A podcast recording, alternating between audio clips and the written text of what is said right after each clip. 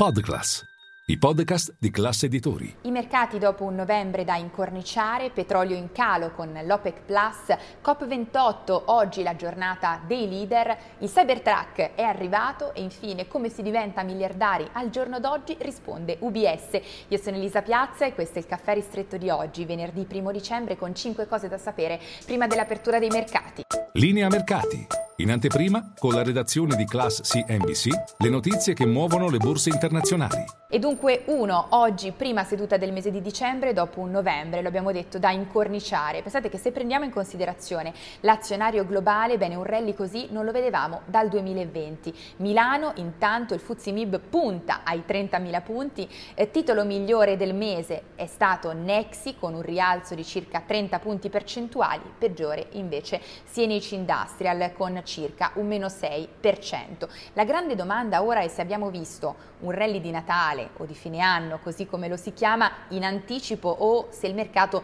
ha spazio per correre ancora, staremo a vedere. E poi due, intanto il petrolio in calo dopo le decisioni dell'OPEC Plus, l'impressione che il mercato si aspettasse tagli più consistenti alla produzione da parte del cartello dei paesi produttori di greggio. Complessivamente nel primo trimestre del 2024 la sforbiciata ulteriore sarà pari a poco più di 2 milioni di barili al giorno. Gran parte però sono tagli volontari estesi da Arabia Saudita e Russia. A partire da gennaio, questa è una novità, entrerà a far parte del cartello il Brasile, mentre per quanto riguarda il bilancio del mese di novembre per il WTI, bene, chiude il mese in calo di circa 6 punti percentuali.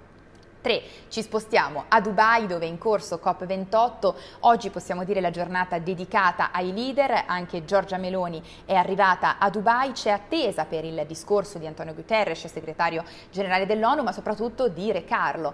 E eh, intanto invece ieri è stato raggiunto un risultato storico perché eh, prende il via il fondo di fatto di risarcimenti ai paesi più vulnerabili eh, per quanto riguarda gli eventi climatici estremi. L'accordo era già stato trovato l'anno scorso a Sharm el Sheikh, ora è stata trovata l'intesa sui dettagli.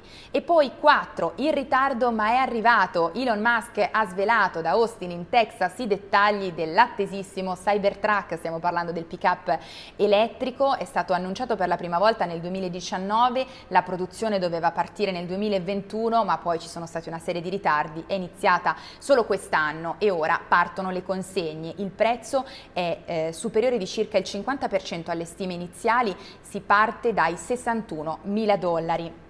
Elon Musk nel presentare la sua creatura ha detto che è a prova di eh, proiettile, anche se ricordiamo nel 2019 non era proprio andata benissimo con il finestrino, il test, la biglia d'acciaio lanciata da Elon Musk che lo aveva rotto. Intanto eh, c'è stata una conversazione nella serata di ieri tra Elon Musk e il ministro delle imprese Adolfo Urso che eh, con un tweet ha detto bene siamo pronti a eh, collaborare eh, per quanto riguarda le sfide del futuro.